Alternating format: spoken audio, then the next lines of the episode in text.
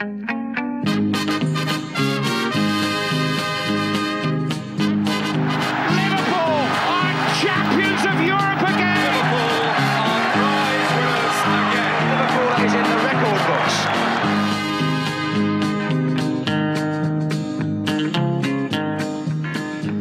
Hallå hallå och eh, hjärtligt eh, välkomna tillbaka efter ett eh, vad som känns som ett evighetslångt landslagsuppehåll så är Premier League och LFC-podden äntligen tillbaka. Det är Daniel Forsell som rattar spakarna här idag tillsammans med vår norrländske korrespondent Kalle Sundqvist. Hur är läget?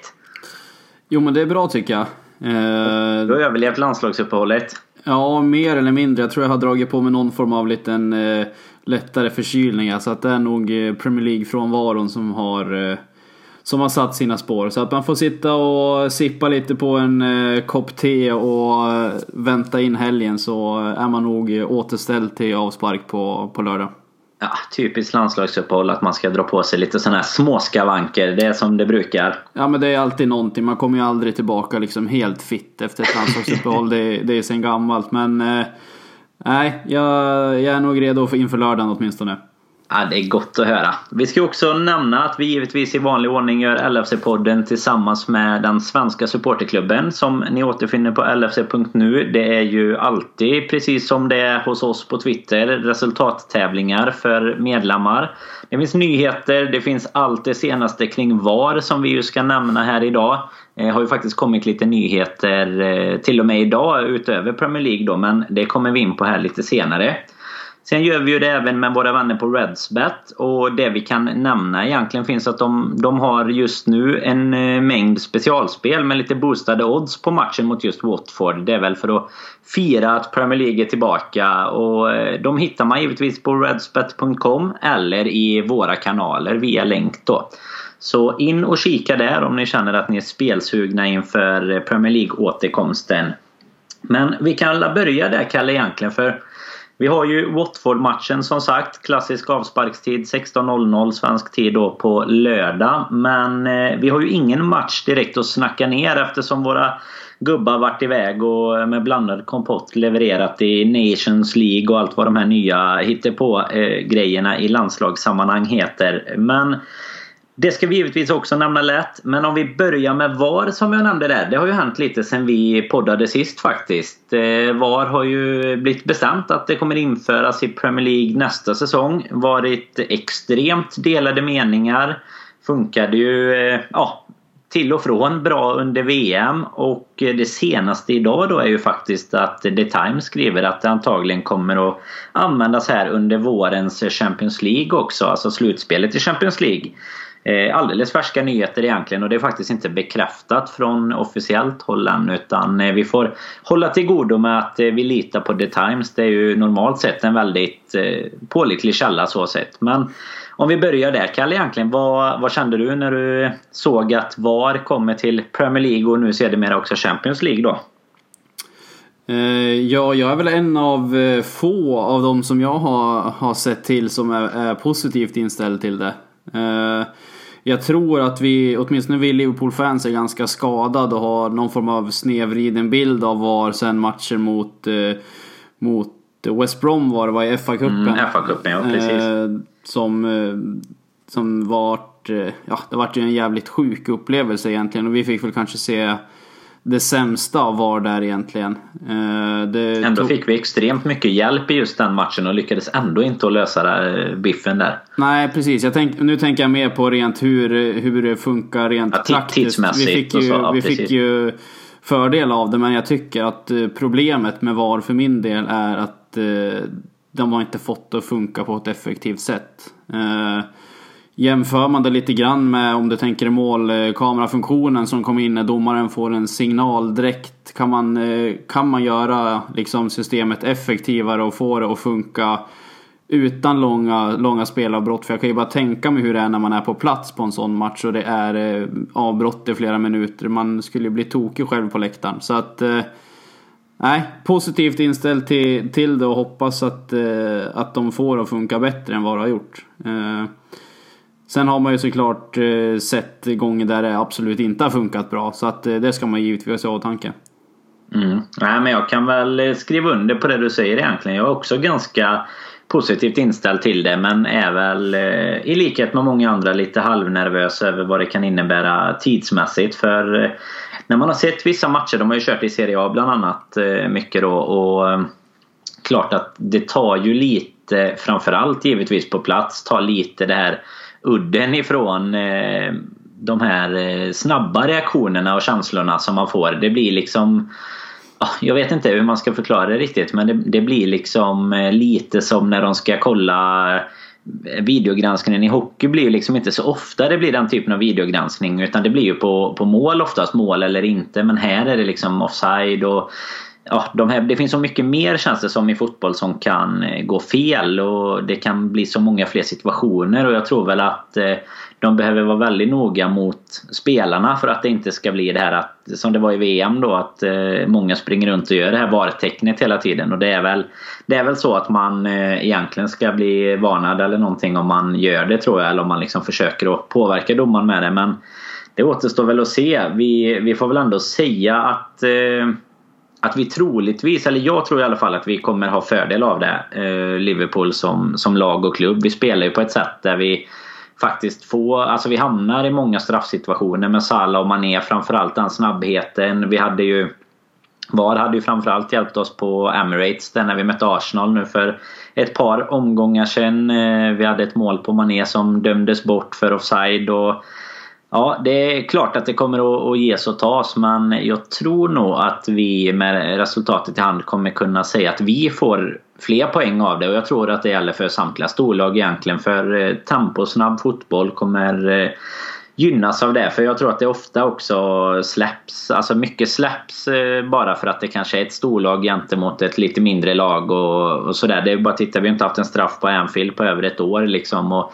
det har minsann funnits situationer. Eh, jag kan passa på att tipsa också ehm, att Robin Bylund skrev en... Eh, han är ju en riktig varhyllare.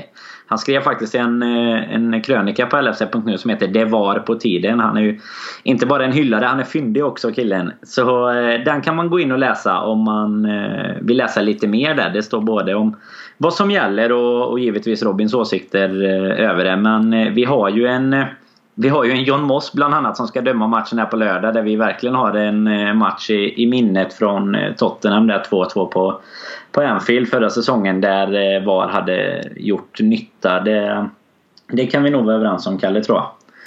Absolut. Sen, sen det man får se att VAR bidrar med liksom det är att vi kommer komma bort från allt jävla diskuterande efter matcher och under situationer. Vi kommer få en, jag ska inte säga objektiv bedömning, men det kommer i alla fall, ett beslut kommer tas av fler än en som får se på situationen. Så att det kommer ju ta bort lite av det här att man ska ägna en hel studio efter matchen åt att prata om var det mål eller inte. Som det nu till exempel varit mot Arsenal. Att en sån situation, den låter man gå istället för att domaren bara ska stå och vinka i onödan. Det blir ju liksom en... Eh, det kommer ju bli en rättvisare bedömning på allt egentligen oavsett om det är eh, till lagens fördel eller nackdel. Eh, sen som du säger så tror jag över tid att det är någonting som kommer ge oss fler mål än vad det tar, tar ifrån oss. Eh, sen vill man ju inte att ta bort de här spontana reaktionerna som du säger att eh, med måljubel och, och allt sånt där.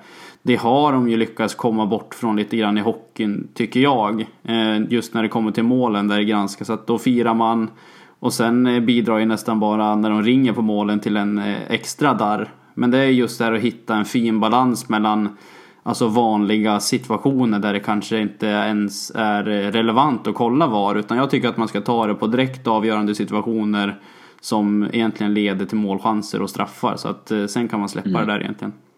Det är väl också så tror jag att man eh, efterhand eh, det implementeras och spelarna blir vana. Jag menar de flesta spelarna på Premier League-nivå har ju ändå kanske spelat VM eller någon annan liga eller sådär där det kanske har varit också. Då då tror jag ändå att det är så att eh, man kommer efterhand också i alla fall sådana situationer som handlar om filmningar och den typen förhoppningsvis då kunna se lite mindre av det också för de vet att det kommer att, att granskas och då finns det liksom ingen anledning att filma för man vet att gör jag det kommer jag ändå bli av med, med den möjliga straffen eller så. Så det är väl också en, en poäng som de har tagit hänsyn till att man hoppas att det ska bli lite mindre fuskande i matcherna så sett. Och sen är det väl också så när vi var inne på domare där och, och John Moss det är väl så att eh, domarnivån har väl, har väl alltid kunnat diskuteras i England kan jag tycka. Men jag tror också att spelare och eh, liksom typen av fotboll som spelas nu växer i snabbare takt än vad domarkåren gör. Och det går så mycket fortare idag än vad det gjorde för några år sedan. Så det är svårt att bara beskylla. Alltså det är inte domarna som har blivit sämre utan snarare fotbollen som har blivit bättre. Och då är det väl ett naturligt steg att man faktiskt kan kan behöva lite, lite hjälpmedel också. Man, man får gärna diskutera med oss på sociala medier, framförallt Twitter här om, det, om ni håller med mig och Kalle här. Vi är ju ändå ganska samspråkiga i, i frågan verkar det som. Eller om ni tycker att, att det är helt fel så eh, nej, gå in och, och skriv till oss där eh, vet jag. Sen eh, har det varit lite landslag som sagt då Kalle. Det har varit Nations League. Eh, Sverige har det gått bra för har jag läst. Eh, vi har inga Liverpool-spelare där så det, det lämnar vi därhän. Men vi har haft ett Holland som har gjort det bra med Van Dijk och Wijnaldum och vi hade Trent Alexander-Arnold som gjorde mål på, på Wembley här. Vad Har du följt landskamperna någonting under helgen här? Eller ja, inte bara helgen egentligen. Det har väl varit lite under veckan här också. Ja, väldigt sporadiskt måste jag säga. Dels har jag varit upptagen med ganska mycket annat och sen är jag inte superintresserad av, av hur det går i de här landskamperna egentligen. Eh, jag har faktiskt försökt se en del på Holland för jag tycker att det är framförallt kul med, med Wijnaldum och van Dijk att de spelar. Men sen verkar Holland ändå ha någonting på gång. Och de eh, väckte mitt intresse lite grann i den här matchen mot eh, Frankrike var det va? Eh, mm. Där de spelade en jävligt bra fotboll tycker jag. Så att, och båda är målprotokollet i, i de båda matcherna vilket gör att det blir extra kul. Så att, ja, inte kikat jättemycket men jag har hållit ett öga på lite, lite highlights och sett 20 minuter här och där av olika matcher. Så att lite grann har man fått se åtminstone. Mm, Mm, det som jag eh, noterade mest tror jag, det är, jag är väl, vi är på samma spår där det är väl eh, många av eh, oss i podden och våra lyssnare som, som man har pratat med i alla fall som inte hyllar någon landslagsfotboll. Det är, ju, det är väl så när man har hjärtat på annat ställe. Men man märkte ju att bland annat PSG hade ju, vi möter ju PSG nästa vecka. De hade ju både Mbappé och Neymar eh, lite skadade här så att eh, denna gången kanske vi Vi hade lite mer flyt. Eh, vi har ju inte haft någon direkt som har dragit på sig någon, någon större skada som det har rapporterats om i alla fall. Eh, så vi får väl se om det kan vara, vara till vår fördel den här gången eh, istället. Och jag läste även lite om det att eh, Solanke gjorde mål. Det var ju för U21 och inte. Han spelade ju inte i A-landslaget för England och även att eh, det hade gått bra för Andy Robertson i, i Skottland. Så att eh, nej, det...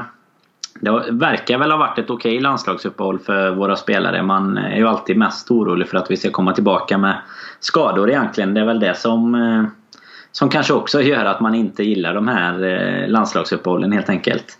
Men van Dijk drog väl de största rubrikerna där. Du har säkert eh, sett det med. Han gjorde ju ett eh, 2-2 mål tror jag det var mot Tyskland. Eh, där han egentligen tog Holland vidare till eh, något, något sorts slutspel. Jag har inte faktiskt satt mig in jättemycket i hur den här Nations League funkar. Men, men någonting som kan leda dem till EM i alla fall. Och sen så fick han ju mycket tid på, på diverse sociala medier när han eh, var ju framme och tröstade domaren också som hade haft det tufft familjemässigt där. Han hade en mamma som hade gått bort tror jag det var va. Så det, det spreds ju väldigt snabbt när han hade varit framme och, och tröstat honom. Visat lite vilken eh, rek och gubbe han är egentligen.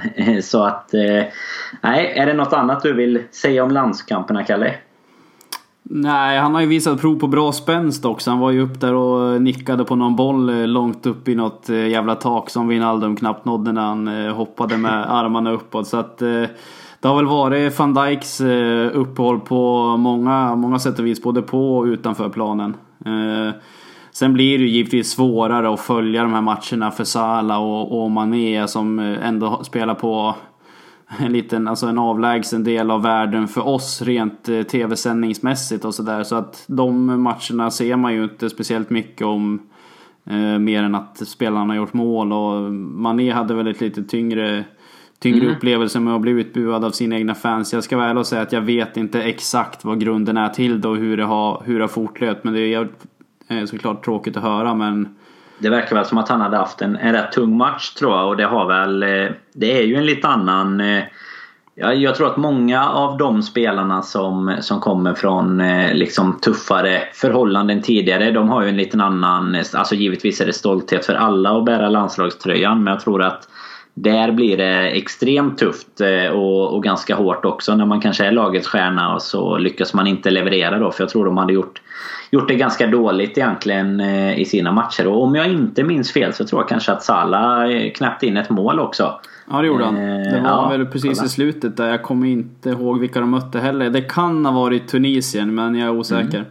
Nej, jag känner igen det. Det känns som att vi eh, vi har fan bra koll på det här med landskamper ändå. Lite för bra. Skrämmande bra koll måste jag säga ändå. Det, det får vi se till att göra något åt till nästa gång. Men eh, som tur är dröjer det länge i alla fall. Det är långt kvar till nästa landslagsuppehåll. Så vi packar ner det här och så hoppas vi att de har lagt ner eh, de här landskamperna fram till nästa gång de tänker ta paus. Så koncentrerar vi oss på Premier League istället. För nu är det ju som sagt Watford som väntar till helgen då. Det är ju Watford har sett en del faktiskt den här säsongen. De har ju varit eh, starka, ligger på sjunde plats just nu. Eh, jag vet inte, har du kikat någonting på Watford här i säsongsupptakten? Jag såg en del matcher i början faktiskt. De kom ju in som en eh, jäkla frisk fläkt och hängde med i den absoluta toppen ett tag. Mm. Eh, jag kollade faktiskt på tabellen nu innan vi rullade igång och vart eh, lite förvånad över att de fortfarande ligger där uppe där de gör. De är bara 10 poäng efter Liverpool som, eh, som man måste ha i åtanke att de är obesegrade. Så att de ligger ju i krokarna runt, runt Man United och kan det vara Bournemouth och, mm. och de typerna av lagen. Så Nej, de har, de har ju stått för en, också en rätt rolig fotboll tycker jag, de matcherna jag har sett. Senast jag såg dem var nog när de mötte United faktiskt och då, då vill jag minnas att de förlorade. Så att, mm. Nej, jag har försökt följa dem en del. Jag antar att du, du som är en riktig Premier League-älskare som eh, eh du utnyttjar din pappaledighet på helgen antar jag med att ligga i soffan och se allt som går. Ja, det är ju helt, eh, helt optimalt precis som du säger. Det är eh, mycket fotboll och mycket Watford har det faktiskt blivit. De har ju inte vunnit på de två senaste matcherna här nu. Förlorade mot eh, Newcastle och kryssade mot Southampton. Så de är ju inte i kanske världens bästa form när, när vi ska möta dem här. Det är ju bortamatch för Liverpool kan vi ju passa på att säga på. Vicarage Road heter ju Watfords plan där nere i, London-trakten. Och de kommer med ny tränare också, Javi Gracia, inför denna eh, säsongen. De hade ju eh, våran, eller våran granne tänkte jag säga, men Everton-grannarnas eh, nya tränare nu Silva var ju tränare där förra säsongen eh, och eh, försvann ju mitten med. Det var ju, eh, de, om inte jag minns fel förra säsongen så var det ju lite sådär att de tog ju sina typ 40-45 poäng och sen så, så dog de av ganska rejält eh, på våren där. De eh, får väl se, var ganska starka på på hösten då också. Så vi får väl se om det blir något liknande den här säsongen. Men med 10 poäng bakom oss då. Vi är ju fortfarande obesegrade. Har 30 och de har 20 poäng. Men precis som du säger inklämda mellan United och Bournemouth där på en sjunde plats. Eh, tuffa att möta på bortaplan skulle jag nog säga bara så här på förhand egentligen. De eh, har ju egentligen kommit upp som, precis som du var inne på, lite frisk fläkt den här säsongen. Eh, haft lite tufft i och för sig mot storlagen då. De slog nog däremot Tottenham vill jag minnas. Eh, det är ju en av de större testerna som de har lyckats bra med och det var faktiskt på hemmaplan då. Eh, men vad är känslan bara om man, om man går inför vi går in på eventuella älvor och så. Vi hade ju det var ju, vi, sist vi möttes eh, där kan vi säga var ju första matchen förra säsongen. Eller det var ju, var ju Premier League-premiären. Det var ju 3-3. En riktigt eh, konstig och svängig match. Jag vet inte om du, om du kommer ihåg den. Men man brukar ju minnas de här premiärmatcherna. Och sen så vann vi med 5-0 hemma. Det var ju då Salah hade en liten egen privat uppvisning med, med fyra mål. Och han eh, har gjort fem mål på matcherna förra säsongen och ett assist. Så eh, lite favoritmotståndare kanske likt Suarez hade Norwich eh, där ett tag. Men vad, vad är din känsla Kalle, så här bara spontant inför eh, Watford borta? Den spontana känslan var faktiskt att, det kan, eh, att vi kan ha byggt upp någon form av eh, en Sala-relation likt Suarez som du sa till Norwich. Att de, de orden tog du munnen på mig. Men, eh, nej, men det, jag eh, tycker att man går in med en rätt bra känsla ändå. Kommer tillbaka från ett landslagsuppehåll. Spelarna har de flesta spelarna har ändå fått spela för respektive landslag och, och gjort det bra. Så att jag tror att alla kommer tillbaka fullt motiverade till att fortsätta fortsätta vårt obesegrade tåg egentligen. Och jag tycker väl egentligen att Watford borta kan vara en ganska, ganska optimal match att, att komma igång med igen. Ändå ett lag som vill spela fotboll och det vill ju vi också som bekant. Så att jag, jag ser faktiskt jäkligt mycket fram emot matchen och jag tror att vi kommer eh, se riktigt starka ut i helgen faktiskt.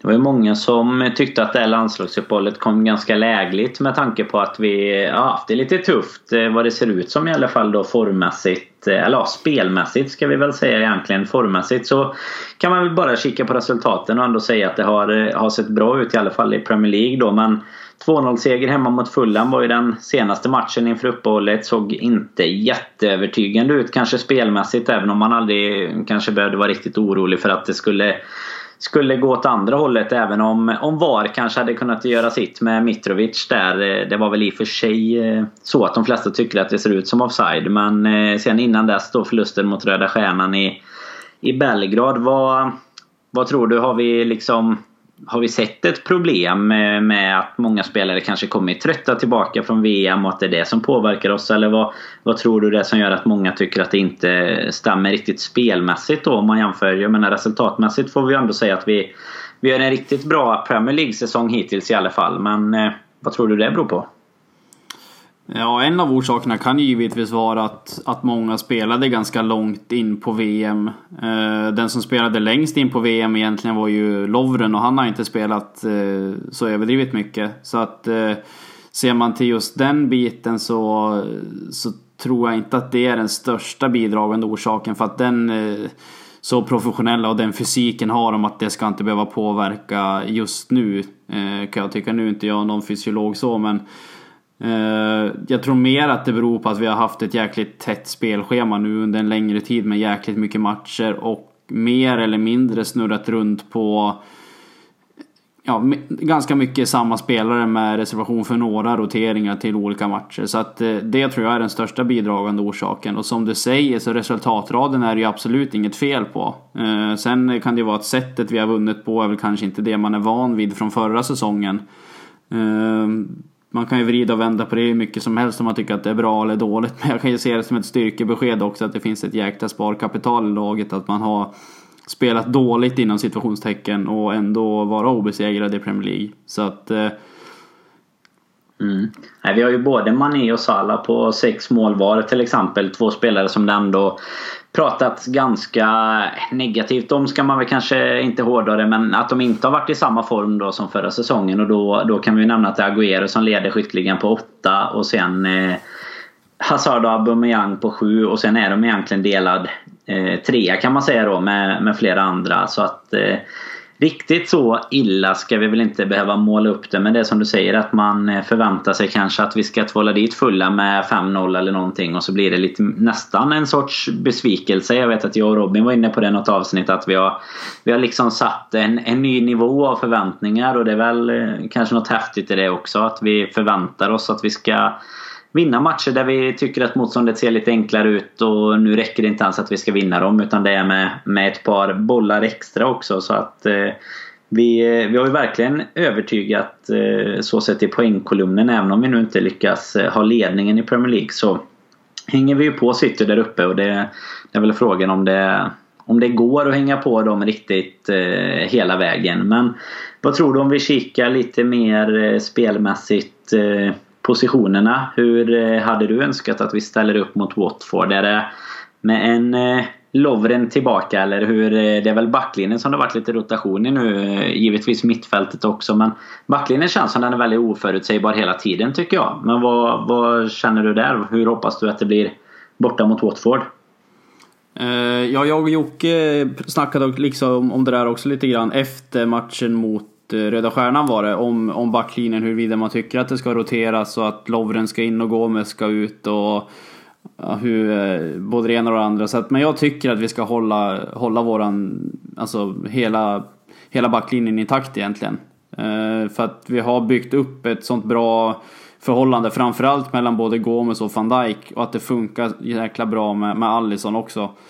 Eh, enda som eh, man har haft fog för att prata om egentligen är väl om, om Trent ska vila. Men då är det ju automatiskt att Gomes ska ut dit och då blir det ju helt plötsligt rotationer mer eller mindre i hela backlinjen bara för att en spelare ska vila. Så att eh, just backlinjen tycker jag att vi ändå håller, håller intakt. Sen eh, kan man ju absolut göra ett antal roteringar på mittfältet med spelare som kanske har gjort mycket, mycket, spelat mycket nu under tiden. Vinaldum till exempel har ju spelat jäkligt mycket. Eh, medan en spelare som Milner har varit, varit och tränat och, och kört. Så att det, man får ju ha sådana saker i åtanke också inför en helg som kommer ganska tätt in på matcher egentligen från ett landslagsuppehåll. Eh, men vad är din känsla där om du ser mittfältet? Om, eh, det har ju varit mycket diskussioner om att man skulle vilja se någon form av Keita Fabinho sittande och, och lite, lite rotationer i rent spelsystemsmässigt också. Mm. Vad, vad, är din känsla inför helgen nu när man måste ändå komma ihåg att spelarna har spelat en hel del? Ja absolut. Det är ju, nu gjorde Wijnaldum mål som du nämnde innan i en eh, match där också för, för Holland. Man hade ju annars kanske hoppats att han skulle få spela lite mindre i landskamperna nu när han har spelat så extremt mycket i början på säsongen.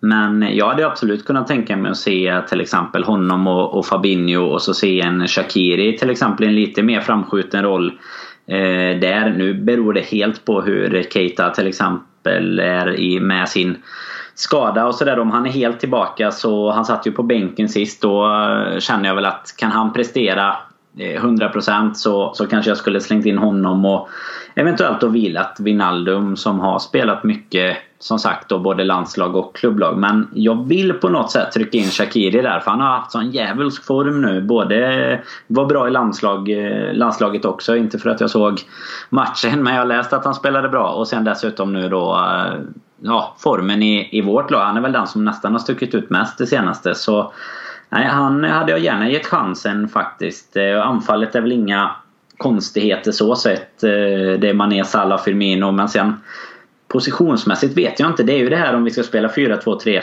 eller den här lite mer 4-3-3 då. Och jag tror nog att mot eh, mot Watford skulle jag nog ändå vilja ha eh, lite... Ja, de går upp ganska mycket tycker jag. Så jag skulle gärna vilja ha kanske att Mané och, och Salah är på varsin kant. Det känns som när vi spelar den här 4-2-3-1 då blir det lätt så att kanske Salah blir någon spets där fram.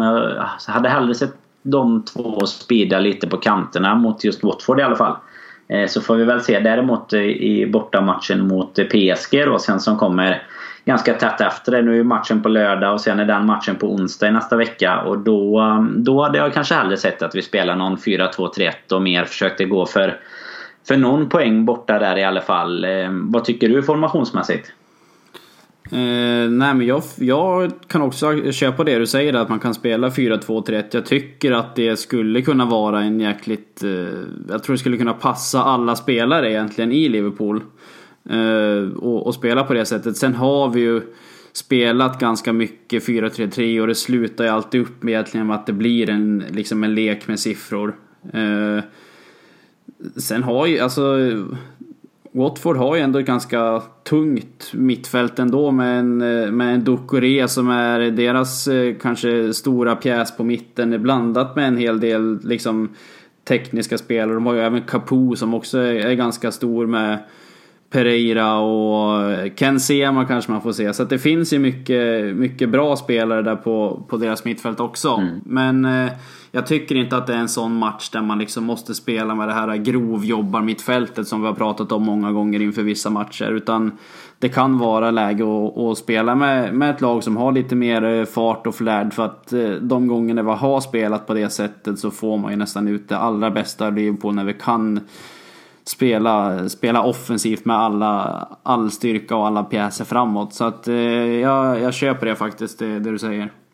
Mm, nej absolut och vi har väl vi märkte väl lite mot eh, Röda Stjärnan. Nu var väl inte kanske bara rotationen så sett som gjorde det utan det kanske också har med, med lite underskattning eller någonting sånt. Men ja, man vill inte rotera för mycket heller i typ en sån här match. Eh, om, det, om man nu tänker att man ska satsa mot eh, Champions League eller någonting. Utan nej, hellre i så fall eh, tycker jag gå på, gå på full trumma här. Och som du är inne på så tror jag också att ett mer offensivt lag hade kanske gjort en, en sån här match bättre. För jag tror att det är lite likt Fulham med är lite sådär naivt Watford som eh, inte riktigt kan spela bara på att försöka plocka någon pinne och det brukar bli rätt eh, målglatt. Det har faktiskt aldrig slutat 0-0 läste jag mellan Liverpool och Watford. Så det är också en, en liten sån här fun fact att ska man in på Redsbet och tippa någonting så lär man ju tippa på att det blir mål i alla fall. Eh, en annan grej som jag tänkte att vi skulle nämna, Kalle, vi ska ju givetvis tippa lite resultat och sånt sen också. Men eh, det kom ju en nyhet idag som jag tänkte vi ska toucha lite lätt kring eh, våran käre Michael Edwards, våran sportdirektör i klubben. Eh, jag tror att du har läst den också. Det gällde ju dealen i samband med försäljningen av Filip Coutinho. Jag vet inte, vi, vi måste nästan eh, se om, om du har hört något liknande innan. Men eh, det sägs ju att eh, enligt The Times också här får vi säga det är Paul Joy som har skrivit detta. Så måste Barcelona betala 100 miljoner euro eh, utöver transfersumman om de försöker köpa en spelare av oss nu fram till 2020. Vad har du hört om en sån liknande deal innan? Nej, det tror jag inte. Vi skulle ju kunna ta ut ett jävla överpris för Alberto Moreno eller någonting i, i, i januarifönstret. En 120 miljoner eller något. Eh, stämmer de här uppgifterna så är ju, låter det ju helt sjukt egentligen. Eh, sen tror jag inte att det är någonting vi kommer kunna dra nytta av så för att Barcelona kommer ju dra dra öronen åt sig om det skulle vara så att de är intresserade av någon Liverpool-spelare och, och rikta blickarna åt annat håll. Men eh, det är absolut en, eh, ett jäkligt coolt statement ändå att göra för, från Liverpools sida. Uh, Ian Air hade väl säkert gjort någon deal med ta tre, betala för två och släppt Firmino billigt. Så det här är ju raka motsatsen egentligen, att man vågar sätta ner foten. Uh, inte för att, uh, som jag sa, att jag tror att det kommer bidra till någon ekonomisk fördel, men det är ändå det visar ändå att Liverpool har klättrat lite i näringskedjan och kan förhandla mm. till sig den typen av, av dealer egentligen. Så att eh, Nej, det, det är jävligt coolt tycker jag. Jag vet inte vad du tycker om det bara är någon form av bisarr detalj eller om det bara är någon, eh, någon, eh, något mästerdrag i, i förhandlingar. Alltså min, min första reaktion var nog lite... Eh, var, alltså så här, vad ska vi ha den här dealen till egentligen? Det är ju bara enkelt att Barcelona kommer inte köpa någon innan 2020 då om de behöver betala 100 miljoner euro plus liksom. Men eh, det som är lite coolt tycker jag det är det som du var inne på att visar att Liverpool är... Eh, alltså att Michael Edwards egentligen är grymt bra i de här förhandlingarna och att det är vi som sätter villkoren. Det är väl det jag tycker man kan ta med sig lite att det visar att vi har tagit ett nytt kliv eh, lite klubbmässigt eh, överlag egentligen i de här transferfönstren att vi faktiskt kan vara med och sätta den här typen av villkor. För det, det rapporteras ju i alla fall i den här artikeln om att eh, Barcelona inte ska vara särskilt pigga på att egentligen ta ta den här dealen då. Det var ju faktiskt så att det var ju ganska klart. Vi fick ju väldigt mycket pengar för Coutinho också. Och så var det ju ganska klart redan innan att han eh, skulle lämna. Eller i alla fall att han väldigt gärna ville lämna efter allt som hände innan det då. Så eh, nej, det är ganska, ganska coolt. Men jag tror väl som du säger att vi har väl ingen kanske jättenytta eller att vi kommer kunna utnyttja den eh, dealen på något sätt. Utan snarare är det väl så att det, ja, blir det inte Barca så kanske det blir Real istället. Och jag menar för oss spelar inte det någon roll. Vi vill ju inte att någon ska lämna. Eh, av Salah, Mané, Firmino till exempel. Eller Van Dijk som, som har gjort det extremt bra också. Eh, och då eh, spelar det ingen roll om det är Barcelona som rycker eller om det är någon annan klubb. Men då har vi i alla fall en mindre rikemansklubb som, som kan rycka i våra spelare och det, det är väl såklart en fördel. Men lite mer eh, det här häftiga som visar att eh, vi har utvecklat eh, transfersen sen som du nämner då Ian Air var ute och monitora i Östeuropa och, och lämnade reapriser på Liverpool-spelare. Så att vi har väl tagit oss någonstans i alla fall med, med den här typen av dealer tycker jag. Sen eh, tänkte jag också inför eh, det som vi kan prata lite här nu när vi inte har någon, någon match att snacka ner egentligen. Tänkte jag att vi skulle ta en liten extra djupdyk här i vårt försvarsspel.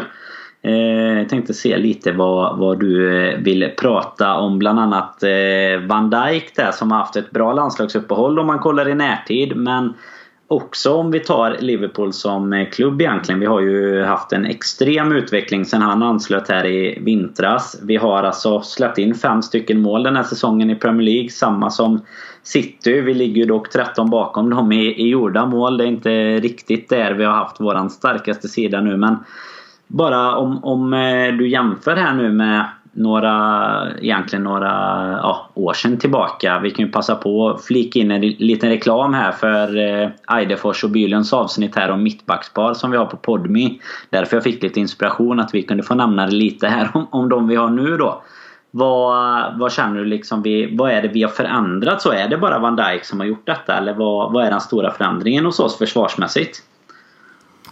Jag tänkte faktiskt lite grann på det där häromdagen att eh, Jag kommer ihåg när jag var, jag var i Liverpool förra, över julen förra året precis när, när van Dijk hade blivit klar egentligen. När han stod där eh, med sin tröja framför julgranen. Precis och då, då drog situation, eller diskussionerna igång på en gång ska man väl säga på högvarv i alla typer av medier att, eh, att Liverpool ska inte tro att en spelare kan komma in och förändra ett helt försvarsspel som redan är liksom som det redan råder vilda västern i mer eller mindre. För att eh, så har det ju varit i, i många år. Det har ju varit eh, ett antal tickande bomber som har spelat eh, i Liverpools backlinje de senaste åren. Så att det är väl egentligen det som slog mig mest egentligen att han har faktiskt kommit in bara med sin närvaro, sin aura och framförallt med hans... Han är ju en fruktansvärt bra försvarsspelare, så enkelt är det ju.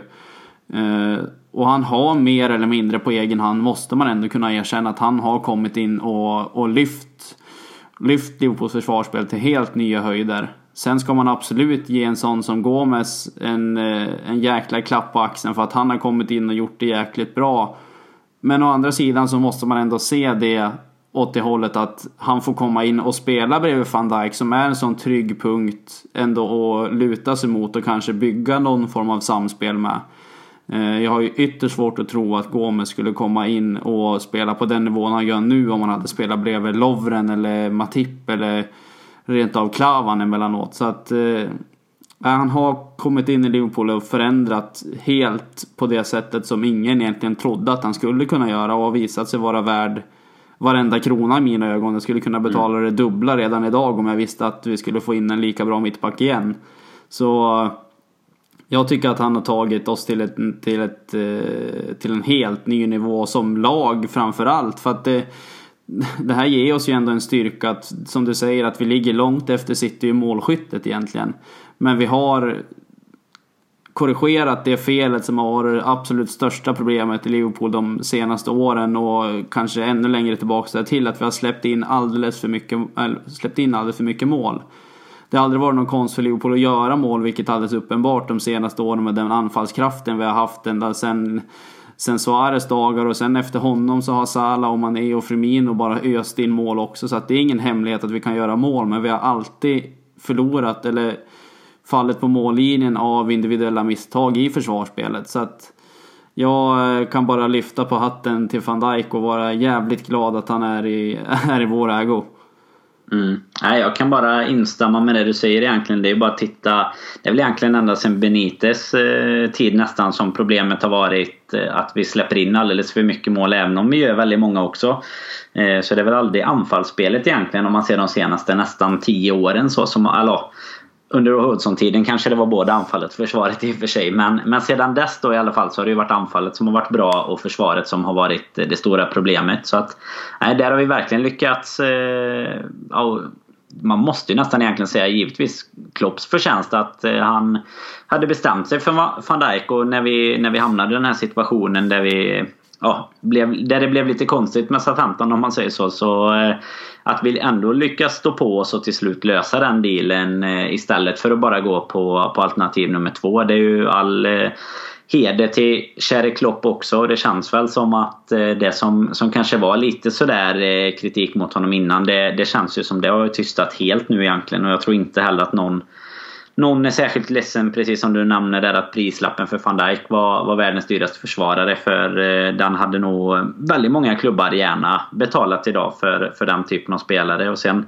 sen är det väl såklart så att även Allisons intåg i klubben har gett någon sorts trygghet där bak. Eh, nu läste jag att Mignolet har förlängt eh, för resten av säsongen här också, men eh, det är väl egentligen så att eh, en ny målvakt tillsammans med en ny försvarsbjässe där har ju gjort att eh, ja, nu, nu är vi ett av Premier League som inte kanske Europas bästa försvar eh, tillsammans då med våran eh, otroliga anfallskraft. Så hoppas vi att det ska kunna ro på City och även de andra lagen sen då i både Premier League och Champions League. Men precis som du säger så hade man gärna betalt det dubbla i dagsläget för att få in eh, van Dijk där. Eh, om man ser lite i övrigt då Kalle inför eh, matchen här nu på, på lördag om man går tillbaks lite eh, på den biten. Vad, vad tror du vad, om man eh, kikar på eh, landskamperna här till exempel så har ju vi ganska många fler spelare som är, är eh, igång än vad Watford har haft. Vad tror du att det kan vara något problem när vi går in i en sån här match nu tätt efter uppehållet här när Premier League drar igång igen? Nej, det tror jag inte. Inte med tanke på att vi har ändå haft ett jäkligt eh, späckat spelschema mer eller mindre under hela, hela hösten. Men det var en period där under september, oktober och kanske lite i början på november där vi hade riktigt mycket matcher.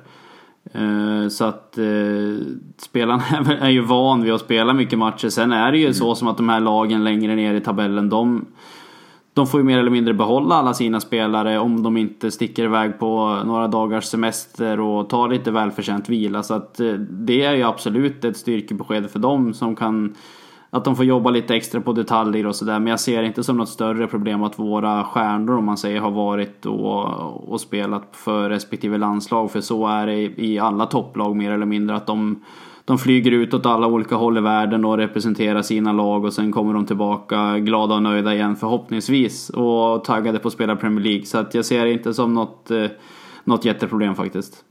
Nej, och på tal om eh, det du säger där med att spela täta matcher. Så nu börjar det faktiskt ett schema här som håller på ända fram till, till nyår som är jäkligt kul för oss supportrar. Jag tror vi har match var tredje eller var fjärde dag här nu ända fram till årsskiftet egentligen. Och det är ju, tär ju givetvis på spelarna men det är ju en, en, ett drömläge för oss eh, både tv-tittare och, och live-tittare så sett. Vi kommer ju spela både Premier League och Champions League och fortfarande än så länge då i alla fall så får vi ju det här eh, goa julschemat i Premier League. Det har ju pratats om att det ska ske lite förändringar där också. Precis som eh, var gör intåg så ska det ju även eh, bli lite mer spelledigt kring jul. Men än så länge så är det ju inte det i alla fall. Vi har ju väldigt täta matcher där i, i slutet på december och början på januari. Jag tror från den om det är 16 december vi möter United tror jag det var så har vi eh, fem matcher fram till 3 januari. Så det är ju det är verkligen eh, läge att lägga sig på soffan och, och kolla på fotboll som eh, vi sa innan. Då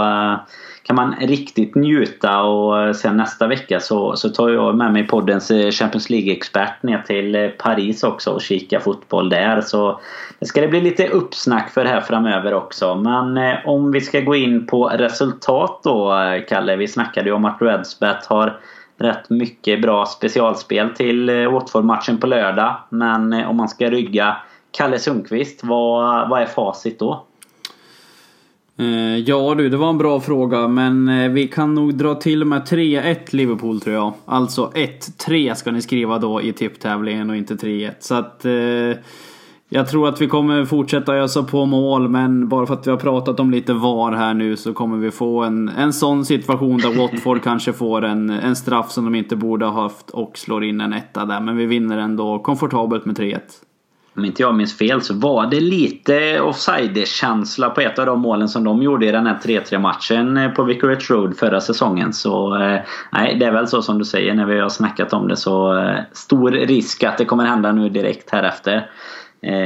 Jag tror nog att vi får det lite tuffare faktiskt. Men jag vill ju ändå säga att vi vinner så då säger jag 2-1 istället Kalle. Men jag tror att matchen kan bli, eh, kan bli rätt tuff tyvärr. Eh, nästan bud på att säga kryss men det är så pass långt kvar till helgen att eh, hjärtat får snacka framför hjärnan här. Och du nämnde det lite kort där gällande våran tipstävling. Vi kan ju passa på att förtydliga det. Att vi, vi kör ju i vanlig ordning en tipstävling på Twitter här till helgens match. Eh, viktigt att eh, dels retweeta inlägget, inte citera. Det låter som grekiska om man inte sysslar med, med Twitter. Men gör man det så förstår man förhoppningsvis vad vi pratar om. Sen också då viktigt för att vi ska, ska kunna sortera utan att behöva läsa eh, innan till och extra på varandra resultat som kommer in. Det brukar vara ganska många. Så är det viktigt att skriva då 1-3 om man tror att Liverpool ska vinna matchen med 3-1 och inte typ 3-1 Liverpool eller någonting sånt. Utan skriva det i rätt form så som det kommer stå på resultattavlan efter matchen sen. Och håll utkik på Twitter. Tävlingen kommer ut någon gång tidig lördag så då är det bara att gå in och eh, kanske rygga Kalle Sundqvist med ett 1 eh, resultat där och, och ta hem en snygg tisha från Sam Dodds också. Eh, och med det Kalle så känner vi oss väl ganska nöjda och laddade inför helgen. Är det något annat du känner inför Watford-matchen som du, som du måste få ut dig från Norrland här? Nej, jag vet inte. Det enda vi kan eh, nämna egentligen är väl att vi, när vi pratar om tätt matchande och sådär, att vi har mer, tidigare fått snurra på fyra spelare kanske på mittfältet. Nu har vi hela mittfältstyrkan tillbaka av de som kan spela om vi räknar bort eh, Chamberlain då. Men vi har ju Henderson tillbaka. Han verkar ju ha varit ett, eh, ett falskt larm där vid England. Så att han, han mm. lär ju vara redo att spela framöver och Keita verkar ju vara tillbaka och är fullt frisk. Så att att eh, vissa spelare har spelat jäkligt mycket och varit och spelat med landslaget tror jag inte påverkar oss så himla mycket i dagsläget med tanke på att vi har hela den, eh, den mittfältstyrkan med jäkligt mycket kvalitet på som, eh, som är redo att gå in i en, eh, som du beskrev det nu, en tät period av matcher. Så att eh, det tycker jag ändå att vi ska ta med oss eh, i, i vissa tider av, eh, ja, jag vet inte fan vad jag ska säga, höstmörker. det känns väl också som att typ halva Premier League skulle vara indisponibla till de här landskamperna. Så jag vet inte om Henderson... Om det var någon liten typ av eh, rökridå där som vi eh, ville placera ut också för att vi skulle få hem honom utan eh, skada då. För det, det är ju ofta så inför de här landskamperna. Om det, om det nu är landslag som kanske inte har sina allra viktigaste matcher så efter tätt matchande så är det många som, som kanske hellre stannar hemma och vilar lite. Och en sista gång får vi göra lite reklam också för Podmi här att vi har det här mittbacksavsnittet som eh, rullade ut här tidigt denna veckan. Sen får man ju också säga att vi har varit eh, aktiva där under landslagsuppehållet. Vi har även en silly season special. Vi har ju en eh, riktig expert i Fredrik Eidefors vad gäller silly season. Så finns även en special där om man inte riktigt kan vänta på att silly season ska dra igång här i januari. Så finns det att ta av även där lite vilka som kanske hetaste ryktena till och från Liverpool egentligen då. Bland annat är det ju Moreno till Barcelona, Kalle. Var, var ju faktiskt ett seriöst rykte men med de här 100 miljoner eurosen så kanske de får, eh, får avstå ditt eh, tips på vänsterbacken där. Han verkar ha fått lite hemlängtan till Sevilla igen och det är väl, eh, låter väl som ett ganska rimligt val för både Liverpool, Sevilla och honom. Så att det, det kan nog mycket väl bli någonting av det. Och vi kanske letar mm. vidare till någonting som är lite mer ja, riskminimerande eller vad man ska säga. det är en så kallad win-win-win där skulle jag också kunna tänka mig. Det känns som att eh, han får svårt att, peta ifrån Robertson på den kanten och sen dessutom då för båda klubbarna kanske. Även om jag inte har eh, jättekoll på Sevilla så eh, kan jag tänka mig att en Hans spelsätt passar väl kanske lite bättre i, i spanska ligan med, kan jag tänka mig, med lite mer ja, det här riskminimerande som du säger. Men, men det får ni lyssna på vad, vad Eidefors hade att säga om silly season där. Eh, vi kommer nöja oss med det för idag. Eh, håll lite utkik här nu för precis som det blir täta matcher för Liverpool så kommer det också bli täta poddavsnitt från LFC-podden. Givetvis återkommer vi efter Watford-matchen här och inför PSG. Och sen väntar ju faktiskt Merseyside-derby helgen därefter. Så att det är riktigt mycket roliga matcher på gång och mycket skoj att snacka om här i podden. Men tills dess, ta hand om er. Tack för att ni har lyssnat så hörs vi snart igen. Hejdå!